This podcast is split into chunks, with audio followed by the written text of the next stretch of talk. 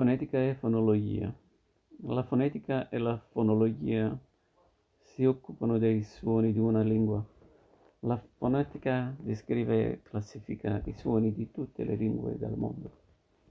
La fonologia studia i fonemi, ossia quei suoni che in una lingua specifica possiedono valore distinto e funzionale. Ogni lingua ha un proprio inventario di fonemi, qualche decina, parzialmente diverso da quella, quello delle altre lingue. Per esempio, i fonemi italiani z di ciao, zfa e ue di moglie, moglie, non sono presenti in altre lingue. Viceversa, i fonemi a dell'inglese cat, cat e ex del tedesco acht o dello spagnolo jabón non fanno parte del sistema fonologico italiano. Nota bene come si formano i suoni di una lingua. Quando un individuo emette dei suoni, l'aria esce dai polmoni, passa nella trachea e di qui attraverso le laringhe incontra le corde vocali e poi viene espulsa attraverso il canale orale o quello nasale. A seconda degli ostacoli che l'aria incontra nella fase di espulsione si hanno le vocali, le consonanti e le semivocali o semiconsonanti.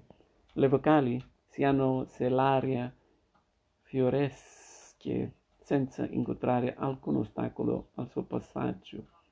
Le consonanti si hanno se il canale orale è chiuso in un certo punto, il secondo determinate modalità, per esempio della lingua che tocca il palato o i denti. Le semivocali o semiconsonanti si producono quando l'aria incontra un ostacolo minore di quello che dà luogo alla, alle consonanti, ma maggiore di quello che dà luogo alle vocali. 1.2 Grafemi e fonemi. I fonemi di una lingua sono rappresentati nella scrittura per mezzo di segni grafici, detti grafemi. Insieme dei grafemi di una lingua ne costituisce l'alfabeto. L'alfabeto italiano è piuttosto fedele alla fonetica della lingua, tuttavia non esiste una corrispondenza perfetta tra fonemi e grafemi per almeno tre motivi. Alcuni grafemi corrispondono a più fonemi. È il caso della E e della O che possono, possono avere suono aperto in lei, moda, o chiuso in sera, rombo, della C e della G che possono avere suono palatale in cena, gelo o velare in cosa, gola, eccetera. Lo stesso, lo stesso fenomeno fonema può essere rappresentato da più grafemi. Per esempio in casa e quadro due grafemi diversi, c'è e che, rappresentano il medesimo fonema che. In alcuni casi è necessario più di un grafema per rappresentare un fonema. Nei digrammi n, nocco e sk, scimpanzé, sci panzè, occorrono due grafemi per rappresentare i fonemi N e F nel trigramma Li, che rappresenta il suono di alio. Occorrono tre grafemi per aper- eh, rappresentare un suono. Gli alfabeti costituiscono dei sistemi approssimativi per la rappresentazione dei suoni. Quando occorre trascrivere i suoni con precisione si ricorre ai simboli dell'alfabeto fonetico internazionale realizzato dall'APA Association Phonetic International o IPA International Phonetic Association, in cui a ogni suono corrisponde uno e un solo simbolo grafico. Fonemi dell'italiano L'italiano ha 30 fonemi, 7 vocali, 21 consonanti, 2 semiconsonanti. Le vocali prendono il nome dal punto del palato a cui si avvicina di più la lingua al momento della pronuncia. L'italiano possiede tre vocali anteriori E, E, I, che si articolano avvicinando la lingua alla parte anteriore del palato, una vocale centrale A, che si pronuncia con la lingua abbassata sul fondo della bocca, tre vocali posteriori, che si articolano avvicinando la lingua al palato molle o velo palatino.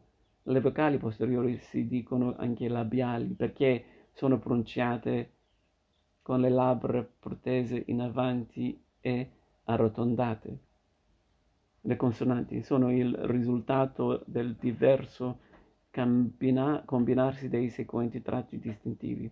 Modo di articolazione. Le consonanti si dicono occlusive se si determina alle pronunce la chiusura completa e istantanea del canale fonatorio, continua se c'è un passaggio d'aria continuo, cioè se il canale si chiuse, chiude solo parzialmente. A loro volta le consonanti continue si dividono in costruttive, vibranti e laterali. Infine si hanno le affricate, che sono in un certo senso dei suoni composti perché costituiscono il risultato di un'articolazione occlusiva e di una costruttiva in rapidissima successione luogo di articolazione, è il punto in cui uno degli organi della fonazione oppone un ostacolo al passaggio dell'aria. La,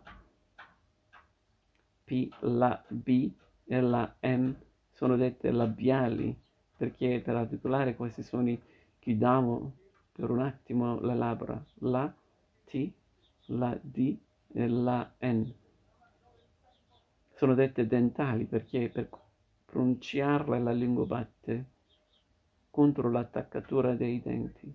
La K e la G sono dette velari perché la base della lingua tocca il cosiddetto velo palatino o palato molle, eccetera. Sonorità. Un suono si dice sonoro se al passaggio dell'aria le corde vocali producono una vibrazione sordo, di tale vibrazione non si produce nel sistema fonologico italiano alcune consonanti conoscono sia una rela- realizzazione sorda sia una sonora. P, P, T, D, K, G, F, F, V, E, Z, Z, Z, eccetera. Altre solo una realizzazione sorda, F. Altre ancora solo una realizzazione sonora, N, N, R, L, Y, N. Oralità o nasalità. Sono chiamate orali le consonanti prodotte dalla fioriscita dell'aria attraverso la bocca, nasali quelle prodotte dalla fioriscita dell'aria attraverso il naso. Le semiconsonanti sono caratterizzate dal, dal fatto che nel pronunciare la lingua si avvicina agli organi fonatori senza però toccarli. L'italiano ha una semiconsonante palatale G e una semiconsonante labio-velare, wow. Per descrivere un suono si elencano i tratti distintivi che lo caratterizzano, per esempio la P è dominata occlusiva labiale sonora orale, la M occlusiva labiale sonora nasale, eccetera. Nelle trascrizioni fonetiche il segno precede la sillaba su cui cade l'accento. In questa grammatica l'accento sarà in inserito nelle trascrizioni solo quando necessario.